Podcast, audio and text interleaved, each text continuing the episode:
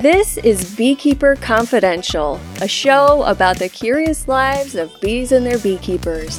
I'm your host, Mandy Shaw. Over the last year, I participated in the Bee Informed Partnerships Sentinel Apiary program, and I was curious to learn more about what goes on at the lab at the University of Maryland, where the Bee Informed Partnership is stationed. After I completed the program, and upon special request from one of our listeners, I asked for an interview and they said yes. Joining us from the B Lab is Kelly Kulhanek and Dan Reynolds.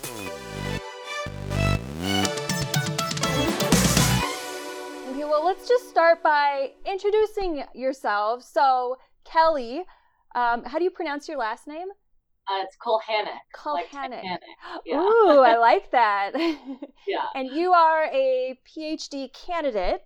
Yeah, that's right. So I'm in the fourth year of my PhD here. I'm supposed to finish in the spring, hopefully. Um, yes. Um, so I study beekeeping management practices and colony health. Um, so looking at trends between management practices and varroa levels and mortality and um, which treatments work and which ones don't um, over long periods of time and throughout the landscape. Um, and then I'm also looking at that idea of interapiary varroa transmission, where if there's a colony with high mites in the landscape, are those bees and mites getting transmitted to neighboring apiaries and to what extent and what are the consequences of that um, and things like that. and my name's Dan Reynolds, and it's Reynolds like the rap. And, um, I currently we kind of co-lead the Sentinel Apiary program. Uh, in addition to that, I also work for the Bee Informed Partnership. So I also fill in in, in the lab here and uh, different tasks and uh, helping manage some of the, the labor of the undergrads here in the lab and you know any other projects. We kind of all wear multiple hats here. So um, my main focus is the Sentinel Apiary program now. is it the undergrads who are counting the bees in each of the sample jars? they're doing the brunt of the the labor when you send in a sample uh, from the, the program they're counting out each of the bees counting out 100 bees putting them in a bag uh, crushing them counting the nosema um, and then so they're getting they're getting all that data and then i put that into into the, your report and then generate that and get that get that back to you so they're they're doing a lot of the physical stuff and their eyes are the ones that are straining at the scopes um, but they get to come in for two hour breaks thing and they go back to class and do something different They work very hard. They We're work very hard, yeah. so you guys also not you not only count the bees in each sample, but you're measuring the bees. We're not measuring like the, the length of the bees, but we are weighing the bees. Uh, Oh, okay. so in that in that measurement, anyways, we're weighing the bees uh, to get an idea of how much uh, 100 bees from that sample would weigh to, to average out and see what your mite load uh, would be based on you know per 100 bees. Mhm. Do you guys have a really fancy machine for washing the bees? So we have a wrist shaker machine that uh, holds about 12 samples at a time. Um, we take each sample and put it, load it into the machine, and then we run the machine for a half hour, and that will dislodge any mites that are in that sample. Uh, and then that liquid is poured out, and then we manually count the mites that are in that, uh, in that liquid, and that's how we get get the mite counts. In the data that you guys have collected over the years, do you have very much data on beekeepers that are using more natural beekeeping or more treatment free methods for varroa management? Mhm. So we do have some beekeepers, mainly in the Sentinel program, who participate who try to use fewer uh, synthetic treatments.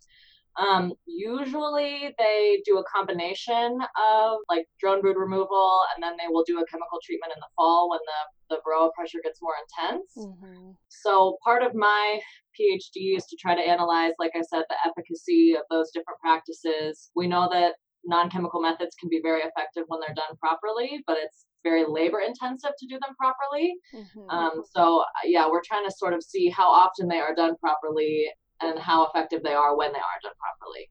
Yeah. And one of the things that you guys were asking for participant input was if instruction guides or recommendations would be helpful along with the, the report that we get each month. hmm What were some of the responses that you guys got from that? Unless it's top secret.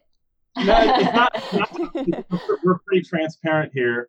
Um, it, I, I, think we got uh, everyone liked that idea um, that, that, that we get some sort of feedback or some sort of input on their management. And one thing we've really noticed with the Sentinel program is that location has a lot to do with it. If we tell somebody in New York to do the same uh, same treatment or same management as somebody in Florida, they're experiencing totally different things. There's mm-hmm. places in the country where there's they don't even have any brood breaks. So we've trying to hone down these these uh, specific locations to see what other people are doing in those those areas to see if they're effective yeah. um, or not. So I was really surprised when I looked at the the map for for the Sentinel apiaries and the differences in Varroa levels, and I was really stunned by Louisiana. Mm-hmm.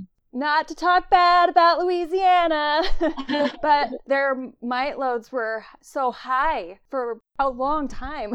Yeah, um, so the South definitely tends to have more Varroa pressure um, than we do in the North, and um, it's a little bit counterintuitive. You know, I think sort of the idea is that beekeeping in the South might be easier because it's warmer and you don't have to endure a harsh winter. But that winter causes your colonies to not produce brood, which forces the mites to take a break from reproducing. So the bees in the South don't get that break. Um, so their mites are constantly re- reproducing all year long, which gives a lot more opportunity for the viruses to build up to more severe levels. So um, yeah, they do have a lot more varroa pressure in the south, and you know they can in February have an intense infestation, whereas us, our our bees are asleep, and hopefully the mites are being forced to be asleep then too. Mm-hmm. So, so yeah. I haven't been able to figure out how long a single varroa mite can live for. Mm-hmm. Do you know? I don't know if anybody knows that. There is so much about the varroa life cycle that we do not fully understand. And it also seems like it's adapting quite a bit uh-huh. um, as we treat them more aggressively and they're sort of forced to evolve more rapidly. Um, so yeah, I don't know off the top of my head and I don't know if anybody knows. Because I've I've dissected dead outs with my microscope and I'll like look at it and pick out dead pupa and I know the dead out's been dead for uh, yeah, at least a week and there will still be live varroa mites in the in the cells. Yeah. Which is like, okay, so they don't necessarily need the warmth to stay uh-huh. alive. I guess if they have, even if it's a dead pupa in there to snack on, they can still keep, going. I, I know that you know some people here at uh, University of Maryland lab. This is where our Bee Informed Partnerships headquartered lab is is out of the University of Maryland. Um, I know some of the, the grad students here have been trying to get the mites to reproduce uh, in a in a lab type you know environment and have been actually having a difficult time to replicate the natural environment that they would be in uh, doing that. So, it, mm-hmm. you know, yeah, they're perfectly designed for what they do. So they're very sensitive to needing a real colony, and yeah. Well, you you said something that I think is really compelling, and that the Varroa mites are evolving and responding to changes very rapidly. Mm-hmm.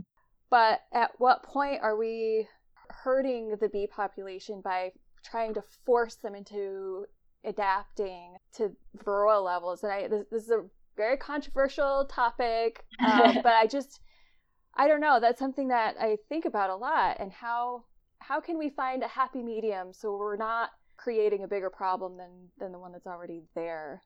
Yeah. So um, I think you know, ideally, we could do Darwinian beekeeping. That would be the simplest solution from the outset is to just like, yeah, let's just let everything die. They'll figure it out. They'll adapt. They'll evolve. But since honeybees are this domesticated species that we rely on for pollination services and food production, we can't really afford to do that. So our only other option is to try to fight the mites with these um, chemical and non-chemical approaches, and then so where the selection pressure happens where the evolution is sort of taking place quickly is when we're using the same chemicals over and over mm-hmm. and that's when they start to evolve resistance to different treatments so like coumaphos and fluvalinate aren't as effective as they were 10 years ago because the mites developed resistance because those were the most popular products and everyone was using them so that selection pressure is super intense so they have no choice but to evolve to survive that. And only the ones who can survive it live and reproduce. So then you end up with a resistant population. So you know, we really try to advocate for monitoring as much as possible so that you're only applying chemicals when you need to um, and you're not just doing it on a calendar basis. Um, so that can reduce the selection pressure.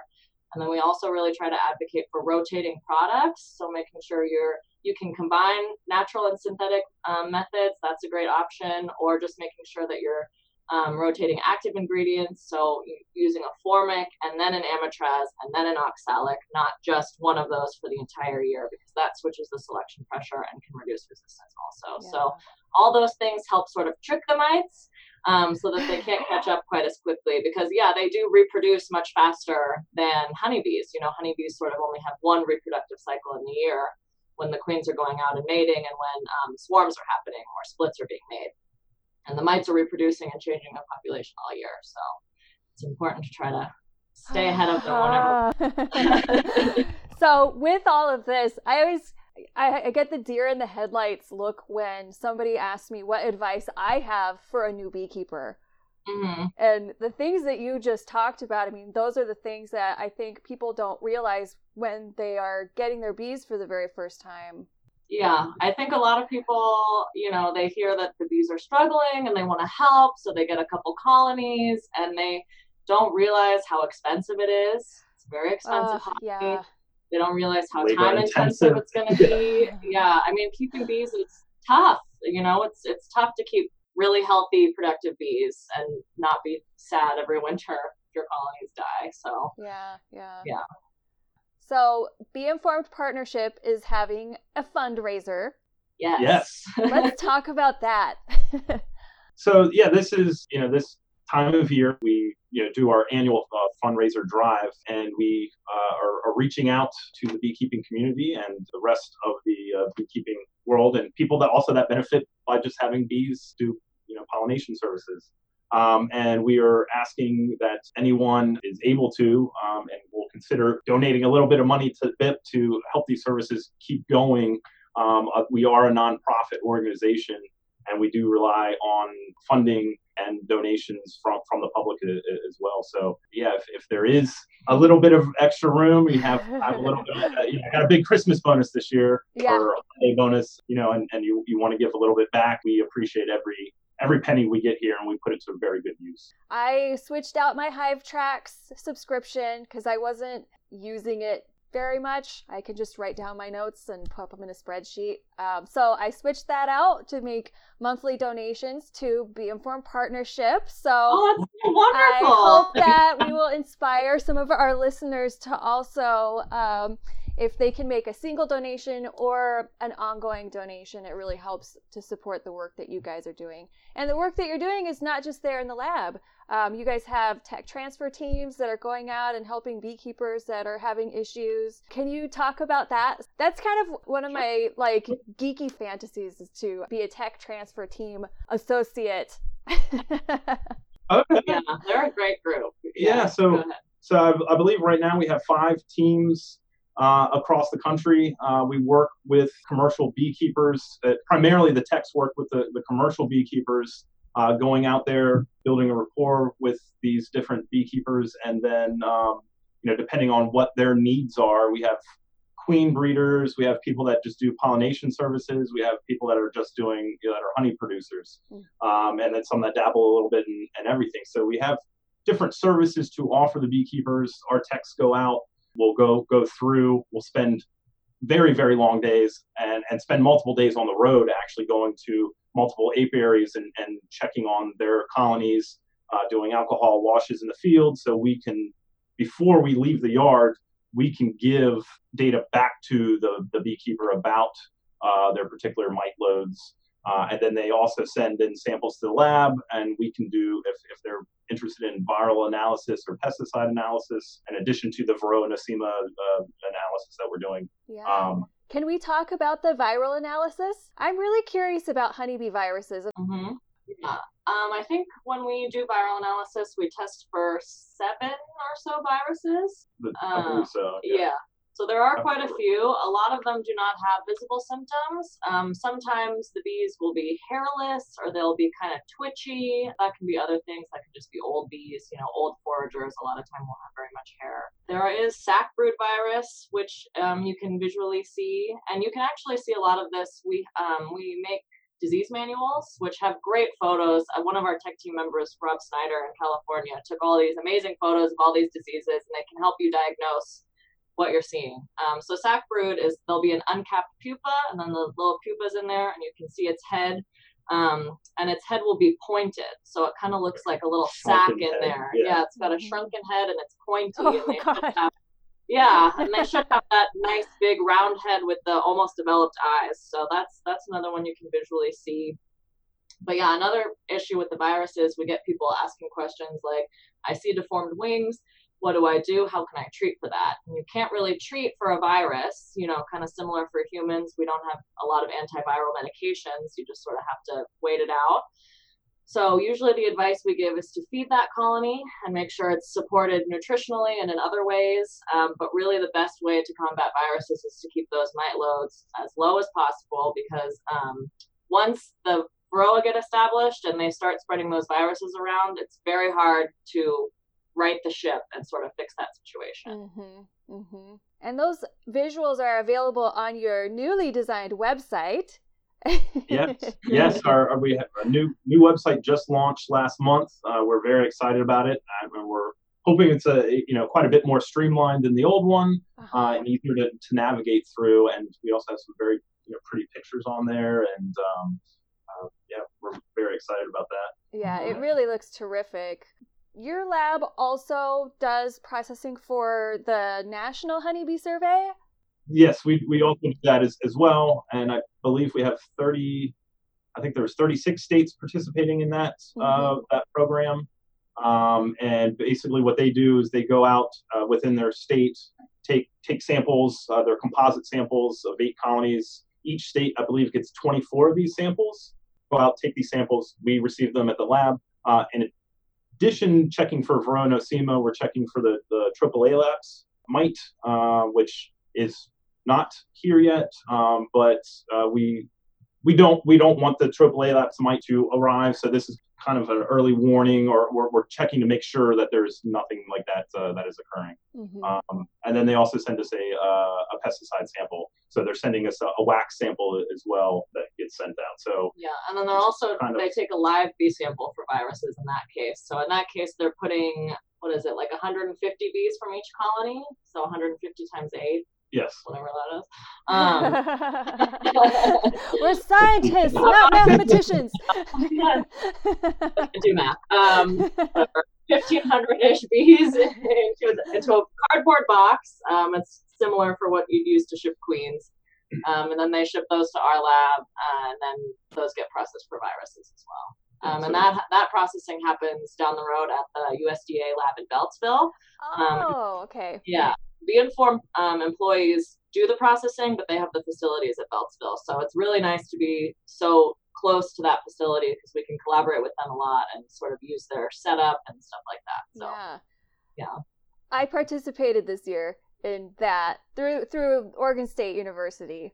Um, uh-huh. Or yeah, Oregon State University. Sometimes I get the universities confused. They don't like that. UFO, I've done that OSU. I don't know. Ducks, beavers. Ah.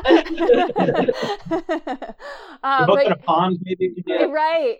Uh, but yeah, it was really, really great when they came out to pull their samples because I could piggyback my samples for you guys off of their work because they they did all the heavy lifting. They took all the stings. I just had to stand there when they had they had the live bees. I was able to get my scoops and pop them in the bottle.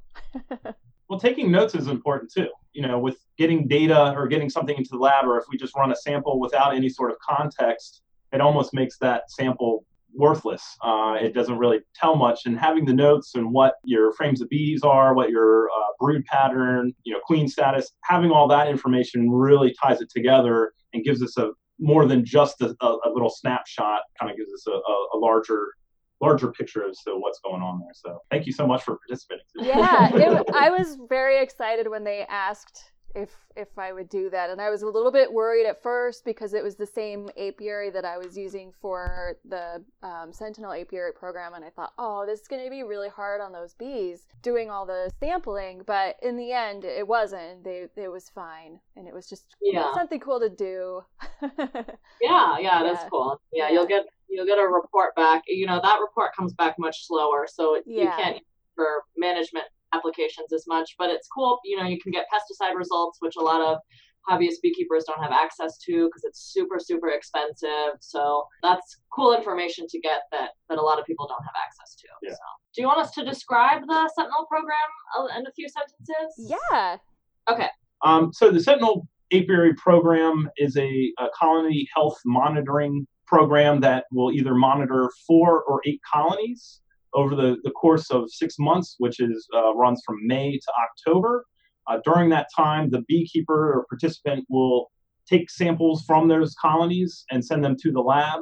Uh, we try to, upon receiving those samples, process them for Varroa nosema and get a report back to you within two weeks of, of receiving those samples. So we, we've noticed that, um, I mean, that, that basically kind of sums up the Yeah, there, yeah, and then the beekeeper's also doing a health inspection and they're recording queen status, brood pattern, frames of bees, and they put all of that on a data sheet. Um, and the state some of the data sheets are in when they come back to us is very entertaining. We've had like holes burned through one. Um, they're covered in like propolis, and sweat and Yeah. nectar. So we try Maybe to interpret, tears. yeah, we try to interpret all the beekeeper handwriting um, Oh, yeah. into the report. So basically, what you get back is the diagnostics, but then you also have this awesome record of everything that's happened in those colonies over the whole season. Um, so it's really good for improving record keeping.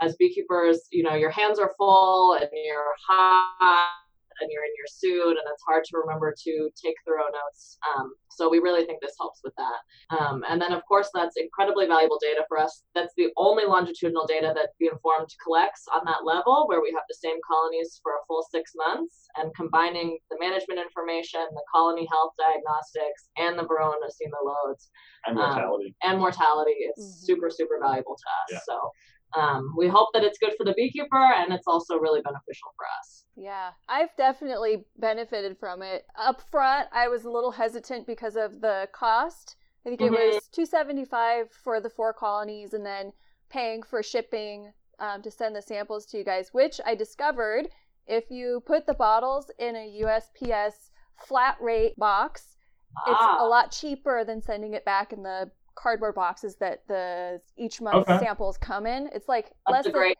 it's less than half the cost. It ends up being like I don't know seven and a half dollars or something. Okay. Yeah, That's a great tip. yeah, Yeah, it's a little bit BIP hack that I came up with for you guys. um, but for me to like have somebody else hold me accountable for doing those samples every month on a schedule, and to be held accountable for taking the notes and looking at all of those things, I think that was a really beneficial for, thing for me as a beekeeper to, to just get in those habits. Yeah, and we think, you know, we've heard from participants that they learn so much from actually tracking all these things throughout an entire season. You know, you kind of better understand how these things fluctuate in your colonies. And every apiary is a little bit different depending on where you are and what management practices you prefer. So, getting to know how your colonies behave over the whole season can really save you time and effort and money in years to come when you can better predict what you're going to need to do based on what's happened in the past. And you have this nice record to remind you, oh, yeah, this is, I needed to feed this much at this time of year so you can be ready and you don't waste as much. Um, so, yeah, we, we have heard positive feedback and we're always just looking to make it better and more useful. So, Just like if you can just get a bigger funnel.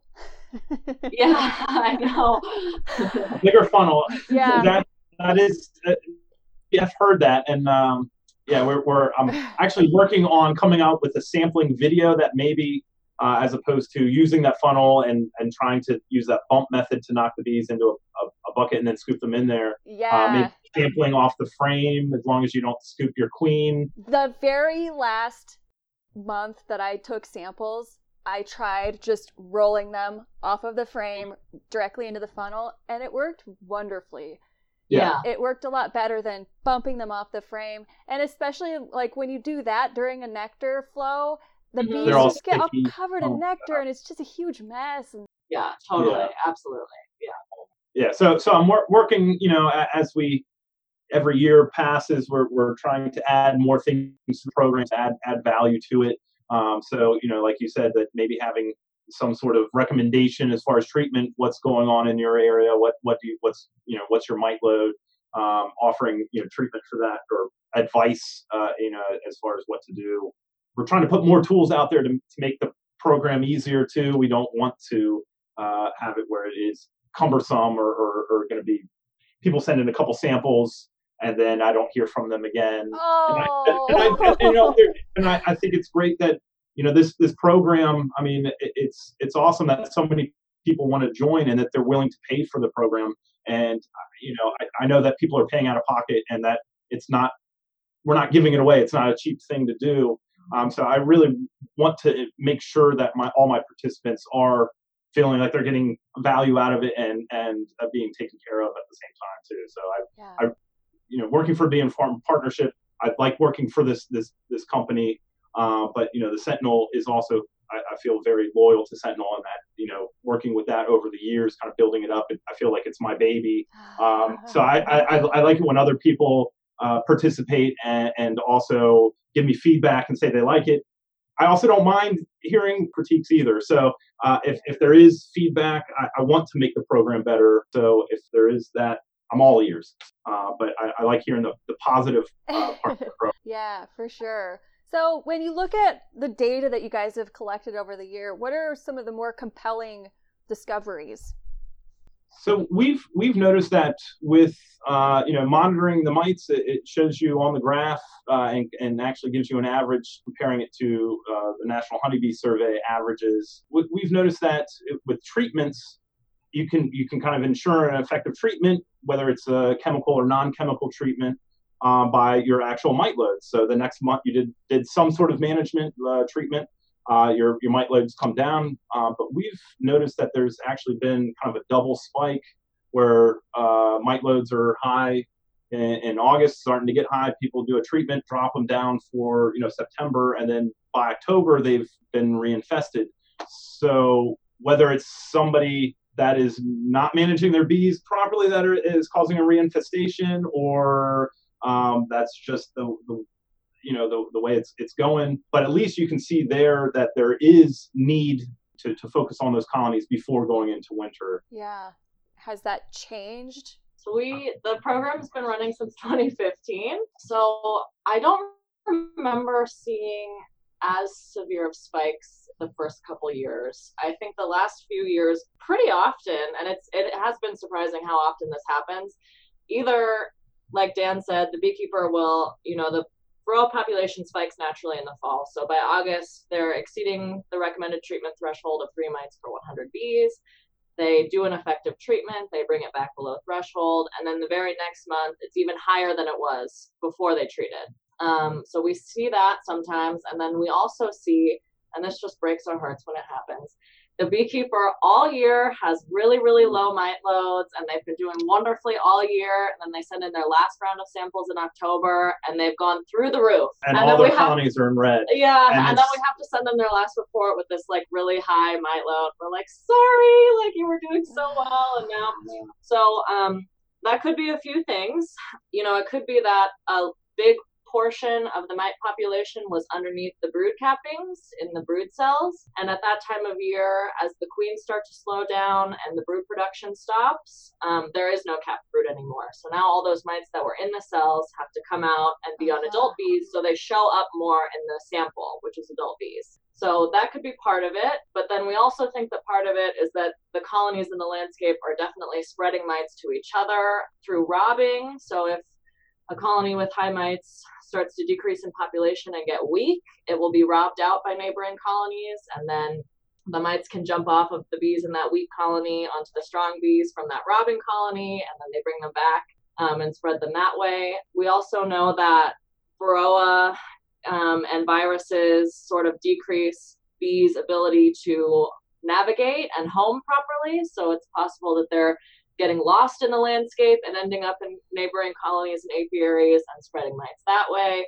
Um, and that could be an evolutionary advantage for the mites if you think about it. It makes sense for them to want to spread. So it makes sense for a side effect of a viral infestation or a varroa infestation to make you want to go to a new colony so that that spreads to a, a novel host. So yeah, it's a real bummer. and um, yeah, that's one of the things I'm trying to investigate, sort of like the extent to which that happens. But it also just really emphasizes the importance of monitoring as often as you can and never assuming that a treatment has worked because mm-hmm. all the time we see that you don't have the expected level of control. So it's really important to monitor before and after and as far before the winter as you can because you need those mite loads to be as low as possible for those overwintering bees who have to live a really long time and make it to the spring. When we look at the bees calendar for the season, it almost seems like maybe a month before they go into their overwintering cycle, it's too late to really do any corrective measures if they've already